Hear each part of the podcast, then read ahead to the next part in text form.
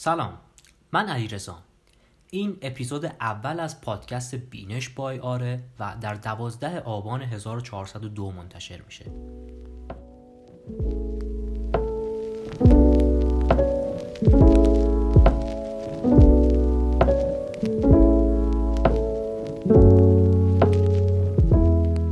در این پادکست من در مورد موضوعاتی که به نظرم جذاب هستند حرف خواهم زد اگه می‌خواید دقیق تر بدونید با چه پادکستی روبرو هستید قسمت سفرم از این پادکست رو از دست ندید.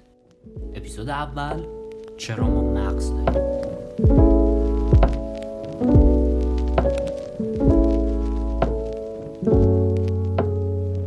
زمین برای سالیان خیلی زیادی تحت سیطره یک سری موجود بوده که اینا فاقد مغزن. اگرچه که این موجودات هنوزم اطراف ما هستن و تاثیرشون رو واقعا دارن روی ما می‌ذارن. اما دیگه هماوردای ما در نبرد طبیعی نیستن. باید دقت کنیم این یه اظهار نظر سیاسی نیست. اینکه زمین برای خیلی سال تحت سیطره یک سری موجود بوده که اصولا مغز نداشتن.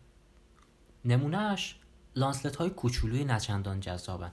اونا فقط دو نیم سانتیمتر طول دارن جمجمه ندارن مغز ندارن چشم ندارن قلب ستون مهره اندام حرکتی هیچ کدوم از اینا رو ندارن. حالا تصور کنید که ما هم هیچ کدوم از این اعضا رو نداشته باشیم. فکر کنید زندگیمون چطور می‌شد؟ غیر ممکن؟ شاید این تصور باعث شه که ما عصبی بشیم. ولی خب قرار نیست هیچ کدوم از ما تبدیل به لانسلت شیم. ولی حقیقتی که یکم فانه و خیلی سخته برای لانسلت ها اینه که اونا مو هم نداشتن. و تصور کنید که ما مو نداشتیم و چقدر سخت می‌شد پیدا کردن جفت برای ما. یه لانسلت رو در نظر بگیرید که در یه پهنه آبی وسیع داره دنبال جفت میگرده و هیچ ابزاری هم برای جذابتر نشون دادن خودش نداره. حالا فکر کنم یکم زندگی سختتر میشه برای لانسلت ها اگه بهتون بر نمی‌خوره باید بگم که ما و لانسلت ها یک نیای مشترک داریم. ببینید فرگشت با آدم داره چیکار می‌کنه؟ پسرموهای ما پسرموهای دور ما توی دریا بدون مغز و ما یه مغز یک و دو دهم تا یک و چهار دهم کیلوگرمی رو حمل می‌کنیم. بعضی منابع میگن دو درصد وزن بدن. به هر حال اونا مغز ندارن ولی ما مغز داریم. دقیقا چی شد که ما صاحب یک مغز شدیم؟ اونم مغزی به این بزرگی. یه پاسخی که خیلی بدیهی به نظر می‌رسه و می‌تونیم توی یک نگاه بهش جواب بدیم اینه که خب به خاطر اینکه ما تفکر داشته باشیم دیگه به خاطر اینکه تفکر داشته باشیم باید مغز هم داشته باشیم. ولی اولین گام برای اینکه بفهمیم چرا ما صاحب مغز شدیم باید اول از همه این تصور اشتباه در مورد خودمون رو پاک کنیم. نیم میلیارد سال پیش زمین وارد یک دوره جدید شد که دانشمندا بهش کامبریان میگن. توی اوایل این دوره جانوران برای اینکه حفاظت کنن از اعضای نرمی که دارن یک سری بخش سخت رو توی خودشون توسعه دادن. ولی چرا این کار انجام دادن؟ توی این دوره جانورها تونستن از حضور همدیگه آگاه بشن و می‌تونستن خیلی گزینش شده همدیگه رو شکار کنن. قبل از این لانسلت ها توی دریا شناور بودن مثل یک معده ای که روی تیکه چوبه. هر جایی که آب بره اونو می‌بره و اینم دهنش بازه دیگه هر چی که بیاد تو دهنش می‌خوره. ولی توی این دوره جانورها تونستن خیلی هدفمند شکارشون رو تشخیص بدن. اگرچه که شکار کردن نیازی به مغز نداره ولی یک نقطه شروع برای فرگشت اونه وقتی که این شکارچی ها در دوره کامبریان خودشون رو نشون دادن زمین بار رقابتیش بیشتر شد. خطر بیشتر؟ نتیجه اینه که زنده موندن هم سختتر شد.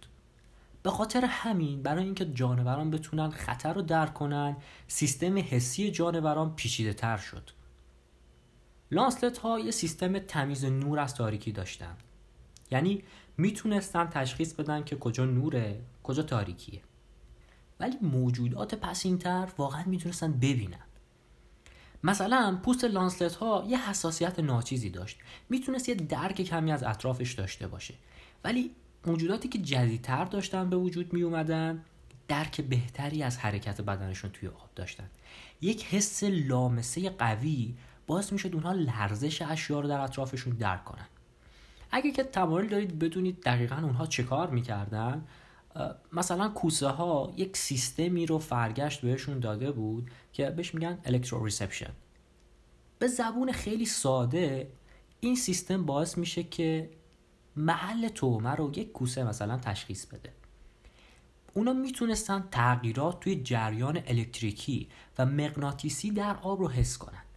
این سیستم بهشون کمک می‌کرد تا جریان های الکتریکی کوچکی که توسط حیوانات یا حتی اشیاء دیگه ایجاد میشن و حس کنن. این برای کوسه ها بسیار مهم بود چون بهشون کمک می‌کرد توی محیط زندگیشون که دریا هست شکارشون رو پیدا کنن. همونطور که گفتم اگر تمایل دارید که بیشتر و تخصصی تر در مورد این سیستم بدونید electroreception رو در اینترنت search کنید.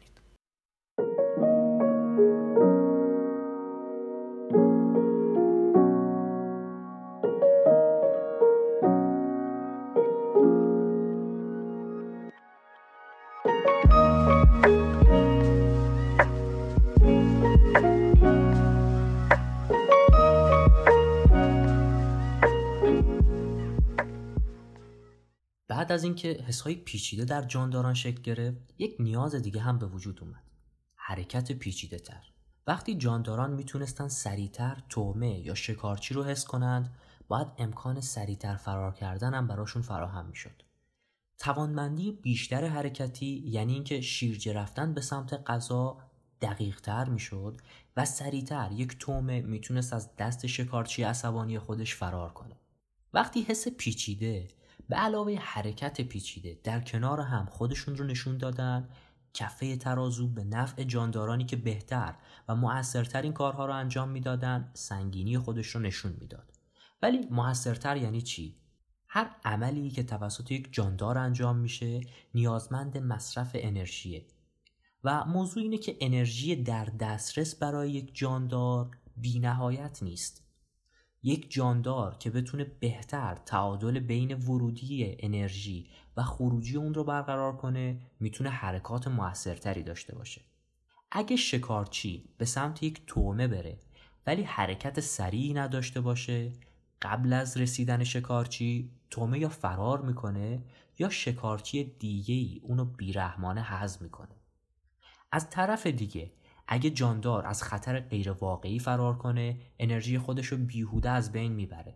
و جایی که واقعا به انرژی نیاز داره نمی‌تونه از دست چنگال شکارچی جون سالم به در ببره. به این تعادل بین ورودی مثل آب و غذا و گلوکوز و خوابیدن و خروجی مثل دویدن و شنا کردن بهرهوری انرژی میگن مغز مثل یک بخش مالی در بدن جاندار تصمیم می‌گیره کدوم عمل ارزشش رو داره و کدوم یکی نه. کی باید انرژی ذخیره بشه و کی باید از انرژی استفاده کرد. به این بهرهوری انرژی در زبان علمی آلوستاز گفته میشه. وقتی در مورد بهرهوری حرف می‌زنیم پیشبینی بهتر از واکنشه. احتمال زنده موندن یک موجود که آمادگی واکنش قبل از دیدن شکارچی رو داره بیشتر از موجودیه که منتظر میمونه تا شکارچی حمله رو آغاز کنه و بعد فرار کنه. آلوستاز یعنی پیشبینی و آمادگی برای رفع نیازهای بدن قبل از وقوع خطر. اما جانوران چطوری می‌تونن نیازهای آینده بدنشون رو پیش بینی کنن؟ جواب از فعالیت هایی که در گذشته انجام دادن. اگه یه فعالیت در گذشته منجر به نتایج خوب شده تکرار میشه و در صورتی که نتیجه بد بده از اون کار باید اجتناب کرد. هرچی بدن جانداران داشت پیچیده تر می‌شد بهرهوری انرژی هم به پیچیدگیش اضافه می‌شد. سیستم قلب و عروق خون رو پمپاژ می‌کرد. سیستم تنفس اکسیژن رو از هوا می‌گرفت و carbon dioxide رو به بیرون میفرستاد. از طرف دیگه بسیاری از هورمون ها باید متعادل می بودن و منابع غذایی باید به طرز درستی به سمت اندام ها هدایت می شد. این سیستم های پیچیده این چنینی نیازمند یک بخش برای فرماندهی بودند. یک مغز. حالا یه سوال کلیدی. چرا فرگشت باعث شد ما یه مغز داشته باشیم؟ پاسخ نمی‌دونیم چون فرگشت هدفمند عمل نمی‌کنه. اما می‌تونیم بگیم مهمترین وظیفه مغز ما چیه؟ نه تفکر نه احساس نه نبوغ نه خلاقیت و نه همدلی. مهمترین وظیفه مغز کنترل چیزیه که بدن بدون اون یک لحظه هم زنده نمیمونه. کنترل بدن. به عبارت بهتر مدیریت بهینه آلوستاز. البته مغز می‌تونه تجسم، فکر، احساس و بسیاری چیزهای دیگر رو هم خلق کنه. اما وجود اینها مستلزم اینه که قبل از اون زنده بمونید. در انتها باید کمی در مورد سوالی که در ابتدای پادکست مطرح شد بحث کنیم. چرا ما مغز داریم؟ این سوال به دنبال اینه که در نهایت یک هدف قایی یا یک هدف نهایی رو برای مغز متصور بشه اینکه بخوایم برای هر موضوع یک هدف یا قایت در نظر بگیریم و بعد کارکرد یا دلیل اون پدیده یا موضوع رو بر اساس قایتش توضیح بدیم به تیلیالوجی یا قایت شناسی معروفه. متداول ترین نوع اون رو ارسطو با یک مثال توضیح میده. مثلا ارسطو می‌گفت که هدف قایی میوه بلوط تبدیل شدن به یک درخت بلوط بالغه. به عبارت بهتر توی این دیدگاه موجودیت های طبیعی صرف نظر اینکه ما چگونه فکر می‌کنیم دارای اهداف ذاتی هستند و اون اهداف رو دنبال می‌کنن. با این دیدگاه مغز در مسیری به سمت کمال فرگشت پیدا کرده. انگار که از حیوانات مرتبه پایینتر به سمت حیوانات رد بالاتر بریم. یه نوع دیگه از قایت شناسی اینه که یک فرایند هدفدار رو بدون وجود نقطه پایانی مورد بررسی قرار بدیم. اینکه مغز صرفا برای تفکر نیست بلکه وظیفه اصلی اون کنترل آلوستاز در بدنه. معنیش این نیست که هدف نهایی مغز یا حالت پایانی مغز کنترل آلوستازه. همه مغزها می‌تونن آلوستاز رو مدیریت کنند و آلوستاز یک فرایند با متغیرهای ورودی پویاست که از یه وضعیت به وضعیت دیگه تغییر پیدا می‌کنه. هیچ روندی وجود نداره که بتونیم بر طبق اون ادعا کنیم داریم از وضعیت بدتر به وضعیت بهتر میریم. قطعا آلوستاز تنها دلیل فرگشت مغزی مانند مغز من و شما نیست و فرگشت کار خودش رو به طور منظم انجام نمیده. فرگشت مغز به واسطه انتخاب طبیعی صورت گرفته که تصادفی و فرصت طلبانه تلقی میشه. برای کسب کردن اطلاعات بیشتر توی این زمینه می‌تونید به وبسایت هفت و نیم درس در مورد مغز که در توضیحات پادکست لینک اون رو می‌ذارم مراجعه کنید.